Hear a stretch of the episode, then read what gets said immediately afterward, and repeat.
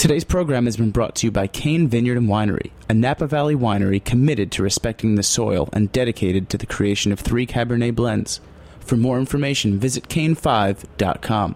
You're listening to Heritage Radio Network, broadcasting live from Bushwick, Brooklyn. If you like this program, visit heritageradionetwork.org for thousands more.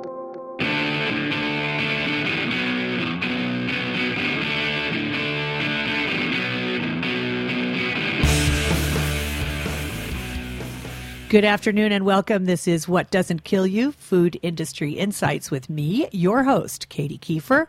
Um, we're going to be talking pork today. In fact, specifically, we'll be talking hormel. And when I was growing up and went out west with my boyfriend at 18 in the um, van, uh, we lived a lot on hormel products, including spam and Dinty Moore beef stew, um, two of the most disgusting things I have ever eaten. But anyway, um, so my author, my guest today is Ted Genoways. He is an editor at large at on Earth, which is the magazine for the Natural Resources Defense Fund. He is also a contributor to any number of other magazines, such as The Atlantic, the Bloomberg Business Week, Harper's, Mother Jones, The New Republic, and Outside. His book, The Chain, Farm, Factory, and the Fate of Our Food, is forthcoming from HarperCollins in October. Welcome to the program. Uh, Ted, it's really a pleasure to have you on here, and your articles were fantastic. Thanks very much, Katie. It's a pleasure to be here. Thank you. Um, so you wrote a series of articles for a lot of different um, venues, actually, about the Hormel Empire, and I, I thought it was funny that it was Hormel originally. When Jay Hormel started the company, he sounded like a pretty good guy, and then it sort of morphed into Hormel as um, as the empire grew and the and the family lost control. So the most recent article uh, that came out in um, On Earth just this month um, was about uh, the impact of on water supplies in Jackson, Minnesota, from the local pork uh, plant or the pork uh, confined area feeding operation. Is that vertically integrated plant? I was like, it's where they make spam, so it's a cut processor, right? That's right. So, so what you're dealing with there um, in in Minnesota is uh, the headquarters for an, an, organization called New Fashion Pork, mm-hmm. and they're one of the big pork suppliers for Hormel. Um, they're where they're situated is is sort of right along the highway, um, uh, just west of of Austin, Minnesota, where the big uh, processing plant is for Hormel. Right. But, but New Fashion Pork has uh, hog barns, so the, the, the facilities where they where they breed and then uh, raise piglets, um, spread out all over the Midwest, really from Wyoming to Indiana. But the biggest concentration of their uh, hog facilities is in is in northern Iowa, which uh, has really to do with with having sort of central proximity both to that Austin plant in Minnesota and to the Fremont plant in Nebraska, the two main spam plants in the country, mm-hmm. and also um, they're focused there because uh, Iowa has loosened some of the strictures that other Midwestern states have on the building of these sorts of confinements. Mm-hmm. Because most states uh, don't really uh, favor the idea of vertical integration, something we talked about a lot last week with um, Chris Leonard about the meat racket. And your new book that's going to be coming out in October is sort of the pork story of. yeah. of, although I have to say your books are very different, and we'll talk about that later in the program. I mean, at least your articles are very different from the kind of stuff that um, that Chris was covering.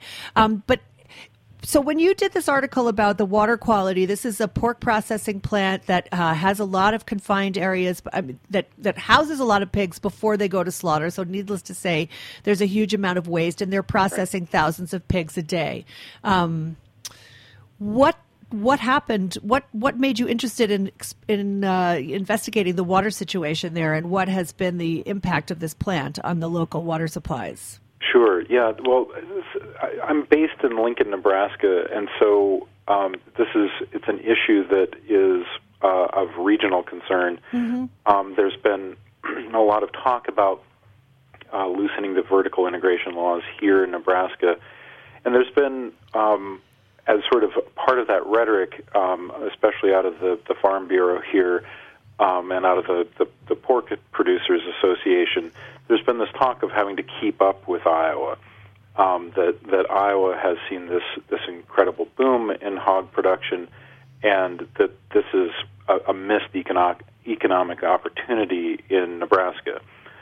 Um, so it was it, it caught my attention when uh, it started happening last May and all through the summer that the Des Moines Waterworks was announcing that the the levels of nitrates um, in particular and also E. coli at some points were so high that the that the water in much of the area of the state was not safe to drink, and the the waterworks was engaged in all sorts of heroic measures to try to uh, mitigate the problems with the water that was coming in at their intake, um, and and really they for for about hundred days uh, in a row they were they were seeing levels of nitrates that were that were twice and sometimes almost triple the allowable levels under the Clean Water Act. And seeing that happening, I I wanted to go see them and and talk to them about what was going on. And they they were remarkably unequivocal. I mean, they said this is this is the direct result of of this sort of unbridled growth of the the hog industry and and to a certain extent the beef industry in Iowa and then the use of that waste that's produced by, by those industries as fertilizer, uh, which has really been the way that the industry's gotten a foothold with uh, with uh, row crop producers to say, if you let us come in, we'll provide you with inexpensive fertilizer. Mm-hmm. Um, but it, what it's done is is really caused a brand new problem with water quality. And that would be the nitrate quality, or the E. coli, or both. Because I'm not sure how the nitrate, how do the nitrates fit into this? Um, because I think of that as a crop, row crop fertilizer, not something that would be.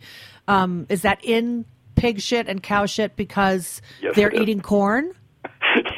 well, it, we can say shit on this area. On this yeah, area, it is naturally occurring there, um, and and and so when when they inject the uh, the, the, the manure into the subsoil, um, the the whole idea is to is to raise the nitrate level of the soil, to use the um, to to refresh the, the nitrates that have been taken up by the last year's uh, row crops, mm-hmm. especially corn in Iowa. Um, the issue is that as the, there's been a number of years of drought in Iowa and the rest of the Midwest, that the corn and other crops are not taking up as much nitrogen as they have in the past, and so it's it's in the soil more. But also, as the soil is hard from from this drought, from drought. it's highly erodible, right. and so when we do get heavy spring rains, um, the, all of that manure is is basically sitting at the at the subsoil, and when we get rains that are hard enough for the topsoil to be washed away, it carries that with it, and it just goes straight into the waterways. Mm-hmm. Actually, Paul Greenberg, and I'm sure you know you know him. Um, I, we I had him on a few months ago to talk about the um, effluent from farms that is polluting the Mississippi, and obviously you're talking about the same thing polluting the major rivers out in the Nebraska and Iowa area. What rivers are those, by the way? Since I don't know anything about American geography. Right. So in in Iowa in particular, we're looking at the the Raccoon River watershed. Raccoon, and, that's right. And the Des Moines River watershed, both mm-hmm. of which are major tributaries to the to the Mississippi River. And as it happens, um, they are now the number one and number two nitrate contributors to the Mississippi. So Incredible. It's directly related. This is this is where it's coming from. And the nitrates are what, just to refresh people's memory, nitrates are what cause algae blooms, which then suffocate fish and natural wildlife in waterways. Is that right? Exactly. Okay. And and and the you know the other significant problem is that in the same way that that the the nitrates, the concern about nitrates in the Mississippi River and uh, especially now uh, along the Gulf Coast is that the, the nitrates essentially uh, starve the oxygen out of the water mm-hmm. so that it's impossible for um, for anything that depends on oxygen to survive there. And so you have this giant dead zone that exists now around the, the Mississippi River Delta in, on the Gulf Coast. That's right, yeah. Um, the same thing happens if you drink water that is high in nitrates. Um, ah. It interferes with, with your body's ability to uptake oxygen. And this is the reason that, that there's a great deal of concern, especially for children drinking um, water that's high in nitrate levels, it causes something that's called blue baby syndrome, which is exactly as it as it sounds. Mm-hmm. Um, that that children can actually turn blue from lack of oxygen, mm-hmm. um, and it's it's it's happening. They're basically suffocating from the inside. Oh my God, Ted, that is like the. yeah, it's horrifying. So and, tell and, me. so there is a governor there named Governor Branstad who seems to absolutely love um, large scale agriculture yeah. and has waved away any concerns, such as the ones you mentioned about blue babies and E. coli in the water system, and is indeed, at a certain point, um, basically eliminated, uh, you know, what looked like half of the uh, Department of Natural Resources personnel who right. were in charge of testing water quality and issuing summonses and recommendations and so forth. Has that uh, been rolled back? Back in the wake of that 100 days of pollution where people couldn't drink the water, or are they just yeah. still carrying on business as usual? Well, the, the EPA, um, once the, there was this 100 day period, and the people from the Des Moines Waterworks um, uh, asked for and were granted a meeting with the EPA where they said, you know, look, there's, there's going to come a point here when we're not able to to process all of the, the, the nitrates out of the water, and and will be supplying water that's unsafe um, to roughly you know one in five people in the state. Um, and if you consider too, uh, just as a quick aside, I mean. The Des Moines Waterworks has the most advanced system in the state, and they're monitoring the water that's coming in from the watershed all the way up to their northern border. So think of what's happening to the people who are in small towns where the water receives receives less processing, people who are drinking from wells, that sort of thing. Um, there, there, it's really um, the bellwether more than than the problem itself. I mean, they're they're indicating that there is uh, this statewide problem with mm-hmm. with with the level of nitrates, and so at that point, the EPA did say, well something has to be done, and they and they were uh, quite critical of of uh, how the state had been handling all of this. Um, but to my eye, it doesn't really appear that the EPA is doing anything more than than they had insisted that that half of the um, the inspectors that had been uh, laid off or, or their positions had been eliminated by the DNR, that half of those positions be recreated.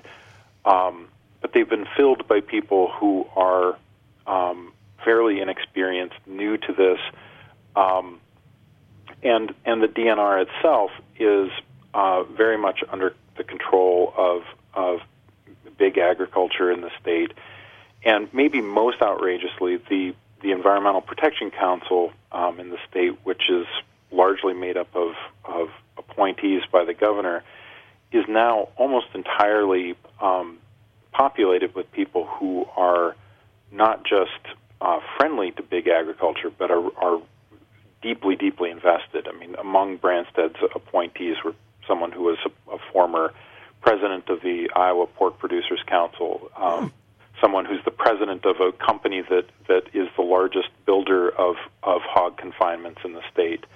Um, he appointed a, a former member of the the Iowa House whose main uh, claim to fame is having loosened the laws uh, governing the application of manure. Um, so it, there's a there's an, a very obvious uh, goal here, and um, and it is a state to poison the entire population of the state. Yeah, I mean, well, and it's it, and it's it's the, the the, the whole state is so beholden to big ag at this point mm-hmm. that um, that it's sort of divided between people who see this as uh, as an opportunity for for uh, quick economic development, and then the people who who are concerned about that but feel uh, f- frightened, frankly, of, of speaking out against these forces because they have such power and such reach in the state.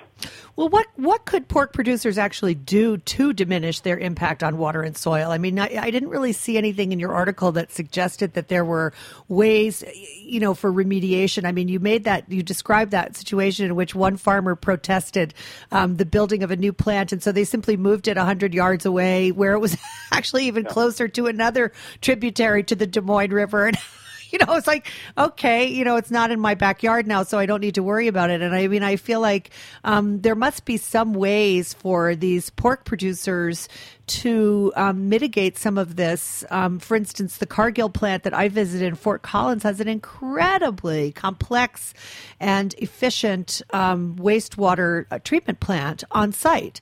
And they do a great job of cleaning the water. I don't know quite what they do with all of that um, solids, but I think they have these, like, they um, have these microbe eating, you know, um, sort of fermentation tanks, essentially. Pretty much how we just deal with wastewater here in New York City. It's it's very much the same kind of system.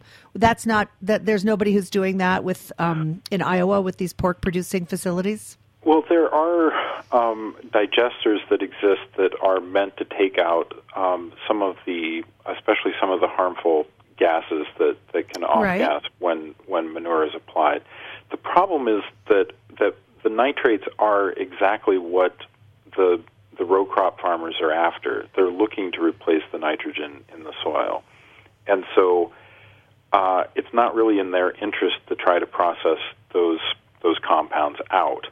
The, the to me the, the the bigger issue is is how uh, these animals are raised in such intense concentration, um, and how that then creates a situation where the manure is present in such concentration. Um, and not surprisingly, uh, the, the the hog producers don't want to have to truck the waste over large distances, and um, and frankly, it wouldn't be ideal because there are spills even when they're they're moving it over short distances. Sure. So, you know, to me, the, the the real solution to all of this is to have the the, the raising of of animals be, be spread out as as it was um, really up until these confinements became um, sort of the next step in in big agriculture in the 1970s. And I, I know that, that it's always the the response out of the industry that you simply cannot uh, raise enough animals to feed everyone if they're not raised uh, under these conditions. But I, I really, I guess, I don't believe that that's true. and I also, at this point, am am dubious of the fact that that you know the argument is often made that this is what we do to assure inexpensive food for the American public. Yes.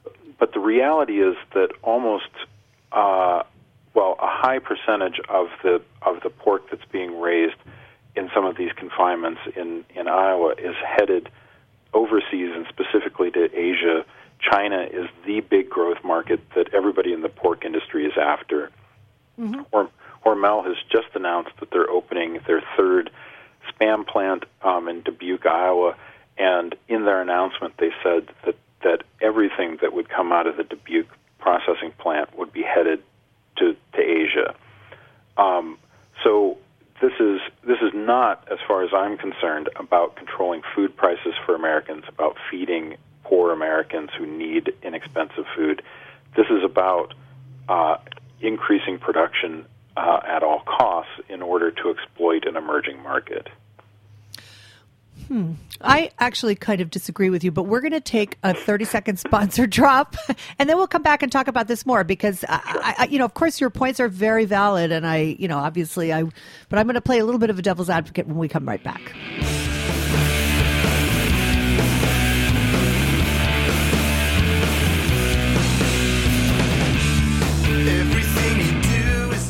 This is Chris Howell from Cain Vineyard and Winery, calling in from Spring Mountain above the Napa Valley.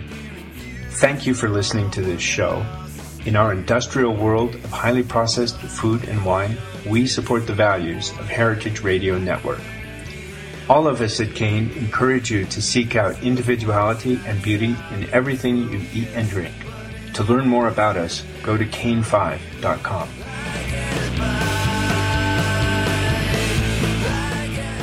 We are back. This is What Doesn't Kill You Food Industry Insights. I'm your host, Katie Kiefer. On the phone with me is journalist Ted Genoways. Um, he is the author of the most recently published um, article for On Earth magazine, the magazine of the Natural Resources Defense Fund, and this this particular article. What was the name of it? Hog Wild. Hog Wild. Yeah, I right. loved that. That was a perfect title. Um, but Chris is, I mean, uh, Ted is is very well versed in um, sort of the pork industry in general, which is one of the reasons why we're going to be best friends from now on. Um, so now you were just saying to me that you think that raising pork for export purposes um, is not viable and or is not desirable. And I need to point out to you that about 6% of our GDP is raised by animal livestock exports. So it's not really uh, something that we can abandon. And also I want to point out that it employs quite a few people, more people than um, than would be otherwise if we did not have these pork producing plants. So there is that argument to be made, Ted. Yeah. Right? Well, uh, uh, and certainly that argument is made and and the the the goal is to is to increase that um, that export market and and Hormel and obviously Smithfield, which is mm-hmm. now now um, Shuanghui. Yeah, that's exactly right. Um, um, that's uh, it, that's evidence of, of the degree to which um, the Asian market is is sort of the, the, the driving force in the yeah. pork industry right now. Absolutely. Um, I guess what I have concerns about is um, is seeing the the sort of pending crisis with uh, Iowa's water, um, putting the, the health of people um, at risk in the name of trying to increase, a, you know, a, a, an export market, mm-hmm. and um, I, I just I I guess I still hold on to the belief that there there has to be a better way to do this than that. Well, I think there are better ways to do it, and I think that um, as uh, consumers make more of a fuss, industry will follow along. I just had a fascinating conversation with the American Meat Institute yeah. about how you know they are increasing their production of you know uh, specialty, you know non you know pastured uh, beef and and uh, you know antibiotic free, blah blah blah. Of course, we all know that that's a very very small fraction of their, but that's that's their narrative now. You know that's that's what they're saying they're doing, and you know it's because consumers are demanding it, so they're at least paying lip service to it now. But to go back to the way we raise animals, I mean, I, you know, of course, I don't think confined area feeding operations are ideal, but I also see that in many ways they are extremely efficient. And um, given the fact that we have a dwindling amount of land available, uh, I, I sort of think there's no answer but that. It just has to be improved, and I think it can be improved. Um, the cattle industry, I think, is a good example of of an industry that has improved uh, in that regard. Um, and of course, pork and chicken, poultry are just appallingly behind the times. And I think that the the need to conserve our water and to save our water supply uh, will become paramount. And I think that the government will eventually have to regulate these guys. Uh, you know, sooner rather than later, just for the reasons that you just described. That they'll be blue babies. I mean, even if you work for Hormel, you're still not going to want your kid to turn blue right? I, I agree. I agree. One thing I wanted to ask you is if people can't drink the water, if the water becomes, you know, unpotable, um, do the pork producers, are they then going to be obliged to supply water as they did in Pennsylvania, for example, with the people who's where fracking interrupted their water supply and the oil companies had to come in and, and deliver water? Well, there's really been no discussion about what the water replacement system would be, mm-hmm. and um, and the pork producers right now um, are insistent that this is not uh, it, it's not it's not their fault. Um, they're, they're How claim- do they say that though, Ted? How can they say it's not our fault when it's shit and nitrate? Right. Well, and and there are there are fairly simple tests that are possible to indicate you know what animals the the waste that's in the water came from. Mm-hmm. Um, and part of the answer is that the uh, that the government the, the state government in Iowa has been discouraged sort of from the top down from doing those sorts of tests mm-hmm. to assess the source of uh, the contamination. Um, but the other more simple argument is uh, yes, we have a lot of waste that is produced by these hogs, but when it is in our possession, we keep it in, con- in containment pits that are regularly inspected and are excellent at preventing leaks. Um, and then when we sell it, it is up to the row crop farmers to apply it properly, and and really the blame is shifted to the the corn producers and saying, well, they're over applying it or misapplying it, and um, and it's essentially it's their fault, not ours. You know, it's because it sort of it parallels the chicken industry at a certain level. Um, that it's not the producer's problem. It's sort of in that case in the chicken industry, it's like whoever the contract grower is, it's their problem. In other words, these companies somehow figure out how to not to own their own shit. And it's just amazing to me. So in the case of the pork, you you have contract growers increasingly, but um, I guess they aren't raising as many hogs as, say, somebody who invests in a chicken house. How does that work? Do they have the same kind of contract They do. They, growing thing where they're ha- they have thirteen or fifteen hundred hogs? And in that case, does the farmer own the shit, or does the company own the shit? well, so the so the people who are actually running these barns are are almost always employees of of a larger contract mm-hmm. grower at this point. Right. It's, and, and in the case of this story, that, that's you know the people who work for New Fashion Pork, um, and then New Fashion Pork supplies the hogs. About half of their hogs go to Hormel. The other Right. half go to uh, a consortium that they belong to that is called Triumph Foods that produces um, that that butchers and produces hogs on their own and primarily for an Asian market. And so um, there's this kind of intricate system that exists, um, and it, and you're exactly right that that in many ways it is constructed to shift the overhead costs away from uh, the, the large corporations and onto the contract growers. But it also means that if something goes wrong at a specific barn, if if there's a a, a containment pit that ruptures and um, causes a spill, if there's uh, an instance of animal abuse that is exposed, that the company can very quickly say, that's not us, that's somebody that we're contracting with, and we're horrified just like you are, and we're terminating the contract. Right, and that's another whole story. Um, I because we only have about fifteen minutes left. I there's so much other stuff I wanted to get to because of all of those articles which I read most assiduously. Um, I appreciate that. well, you're an excellent writer. It was you know it was a beautiful when you read all of those articles at once, and uh, presumably those are going to be more or less the structure of your book. That's right. Yeah. Yeah, um, you get a really great uh, overview of the industry. It was very, very instructive to me. So I wanted to move on and talk a little bit about HIMP, which is the hazard. Okay, sorry, I'm going to have a hard time remembering what the, but it's but it's it's HACCP on steroids essentially. That's right. That's exactly yeah. right. So It's- food safety, worker injuries, and HIMP. Can you remind me of what hazard? Uh, what it, I forget what HIMP stands for now. Yeah. So I think I'd know so- by now. So um, one of the things that that I, I love about this is that the, the meat inspectors always say that that HACCP, which is the Hazard Analysis and Critical Control Points uh, system, Right. They always say that that stands for have a cup of coffee and pray. No, I have never heard that. Really? Yeah, that's that's always their line.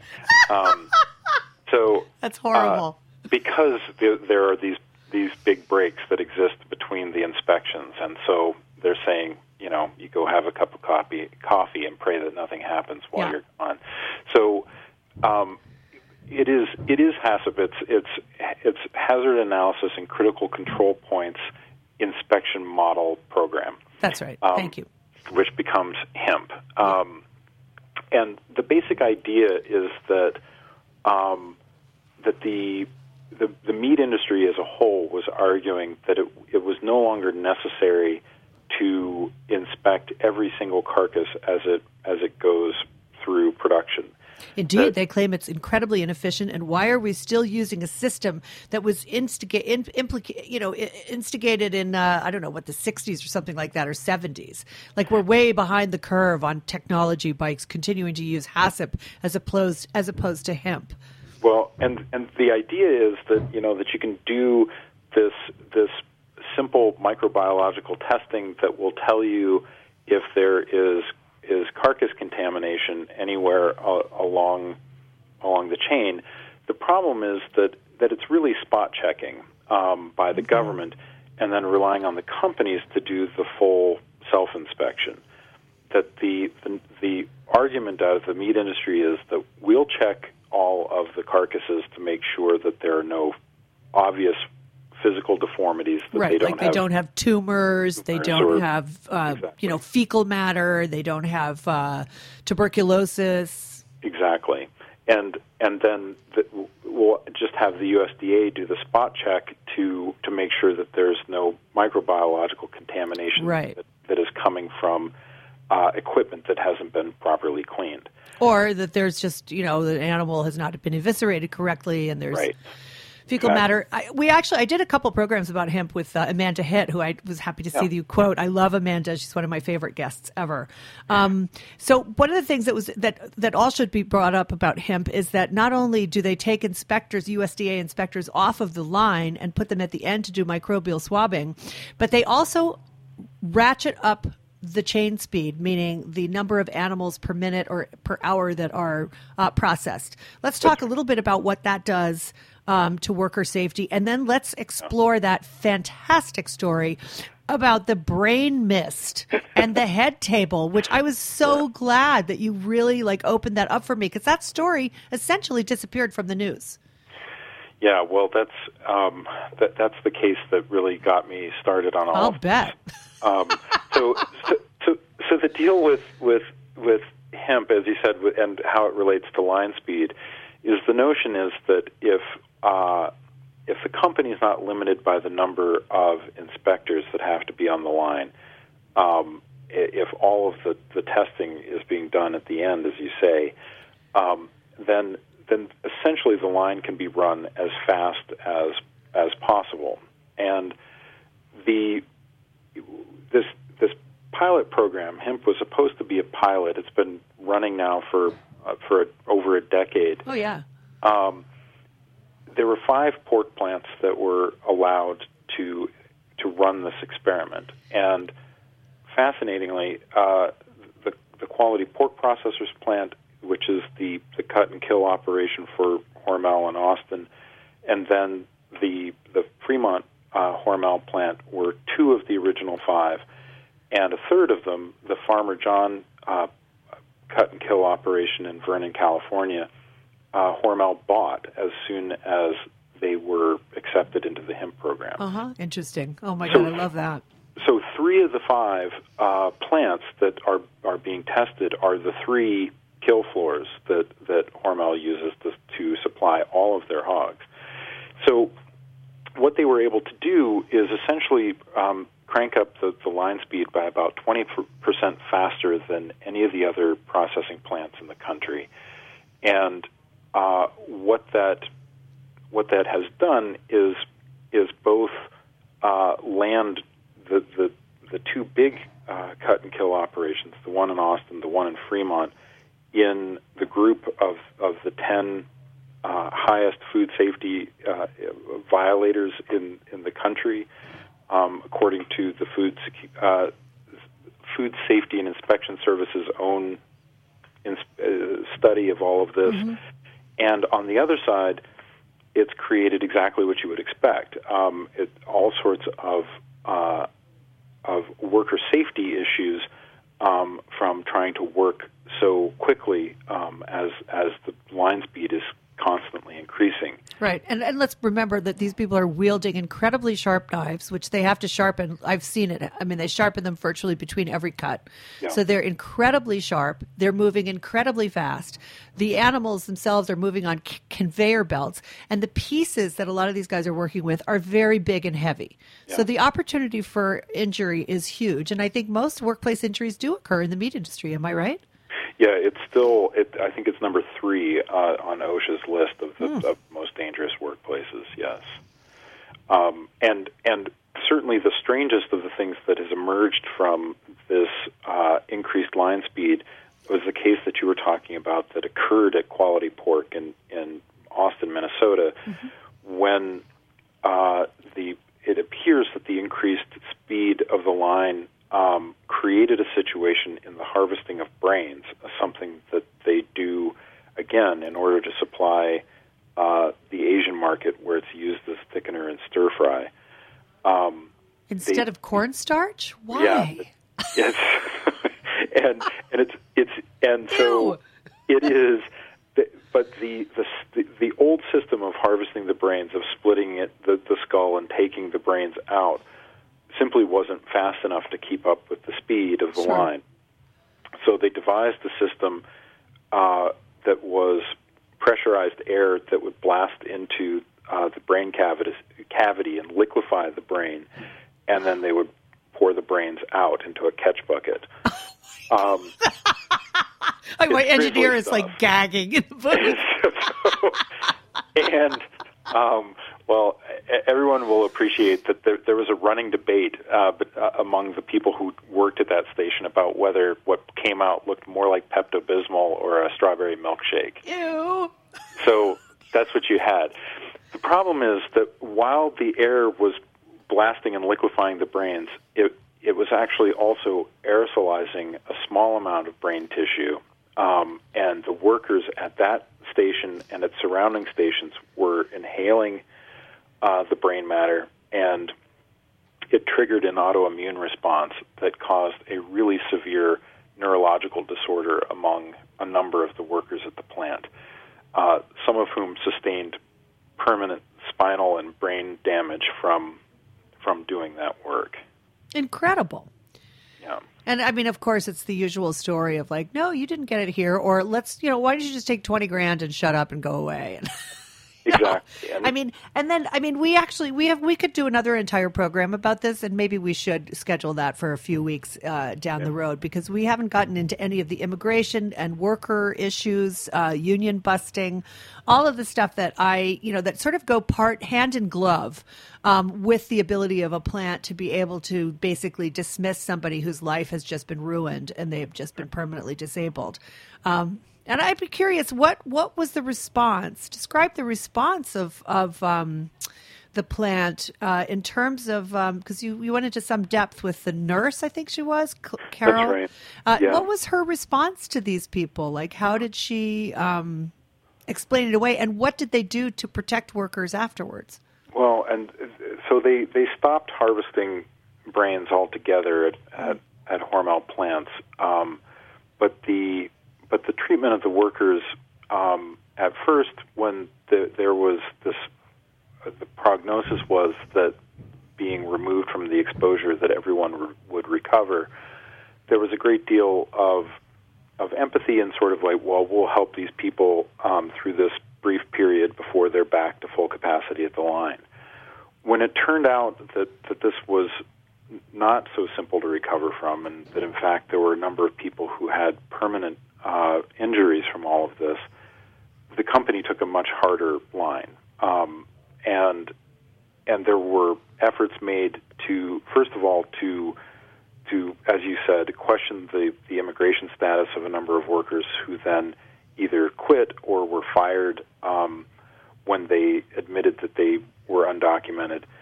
Um, and then some of the, the workers who had legal status were actually followed by private investigators um, who were attempting to discredit their claims, and and a lot of aggressive maneuvers were made to to challenge uh, to challenge their claims with the insurance company because the insurance company had ruled that that because of the nature of this uh, injury that that the deductible would be extremely high. It was, it was bound to be millions of dollars for the company, and so they they made every effort to discredit the people who who. I mean, it's a sort of remarkable thing. I mean, the people who were going to neurologists at the Mayo Clinic and and had you know medical tests that indicated that they were very very ill, um, that they were still having a hard time uh, getting their insurance claims processed. Astonishing. Um, Ted, unfortunately, I think we should wrap it up because I want to give you a few minutes to talk about your book um, and give us uh, the sense of what else we can expect to find in it when it comes out in October. And also to, if you have a website, let's promote it. Let's promote your article, et cetera, et cetera. So let's let's wrap Sure. up this part of the thing and talk about what you what what what happened with this book and you know it's coming out in October. What else is going to be in it? Well, the, the the the focus of the book is really looking at the HIMP program as we discussed. What happened when when Hormel was able to run uh, its three kill operations at 20% higher line speeds. And the answer is is everything that we've just been talking about. Mm-hmm. Um, that that it created worker safety issues, that it created food safety issues, um, that it that it increased environmental impacts on the the hog uh, farming side of the operation. There were also um, instances of animal abuse. The, the first convictions for uh, for animal abuse on any Midwestern farm came out of a Hormel farm during the, the period of, of increased production. Um, and then, of course, there were all of the, the problems that came um, out of of anti-immigrant sentiment and and um, a kind of uh, stark example in Fremont, Nebraska, where where the town um, is still engaged in a battle trying to keep an ordinance on the books that would make it illegal to employ or rent to undocumented workers in in the city.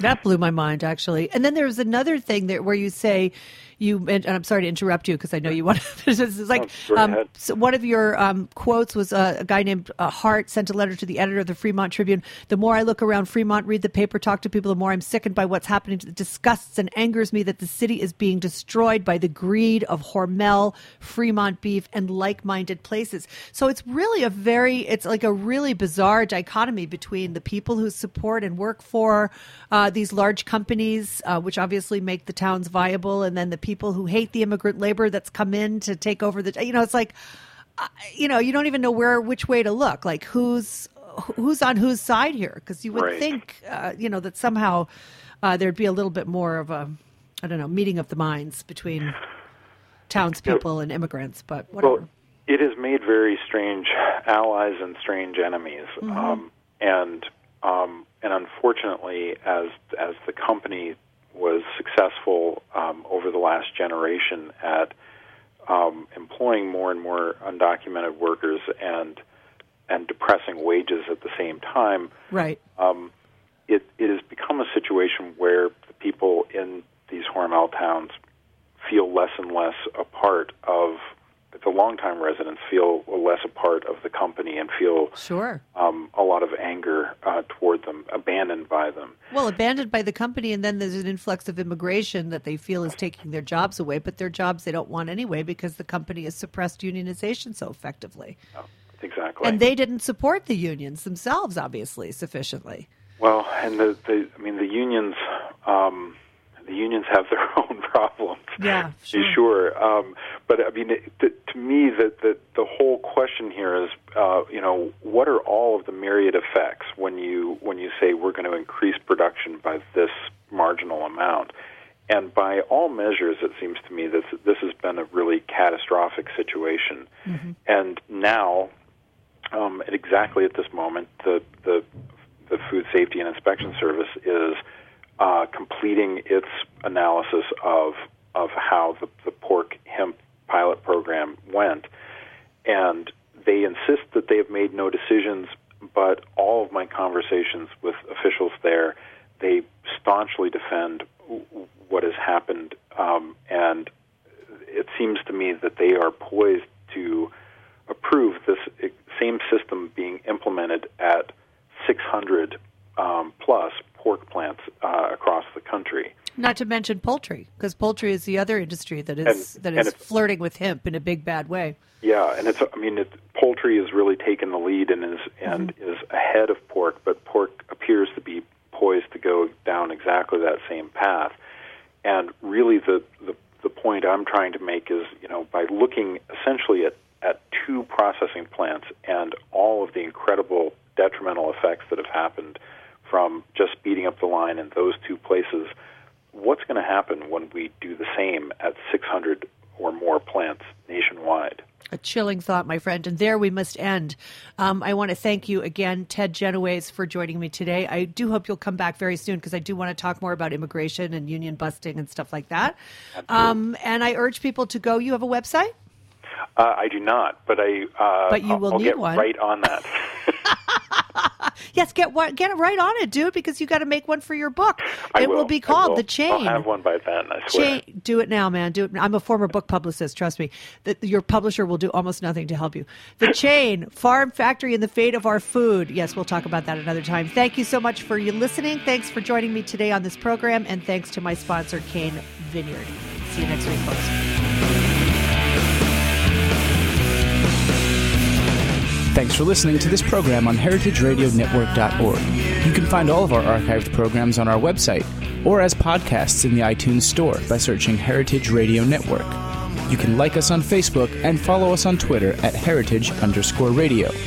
You can email us questions at any time at info at heritageradionetwork.org. Heritage Radio Network is a nonprofit organization. To donate and become a member, visit our website today. Thanks for listening.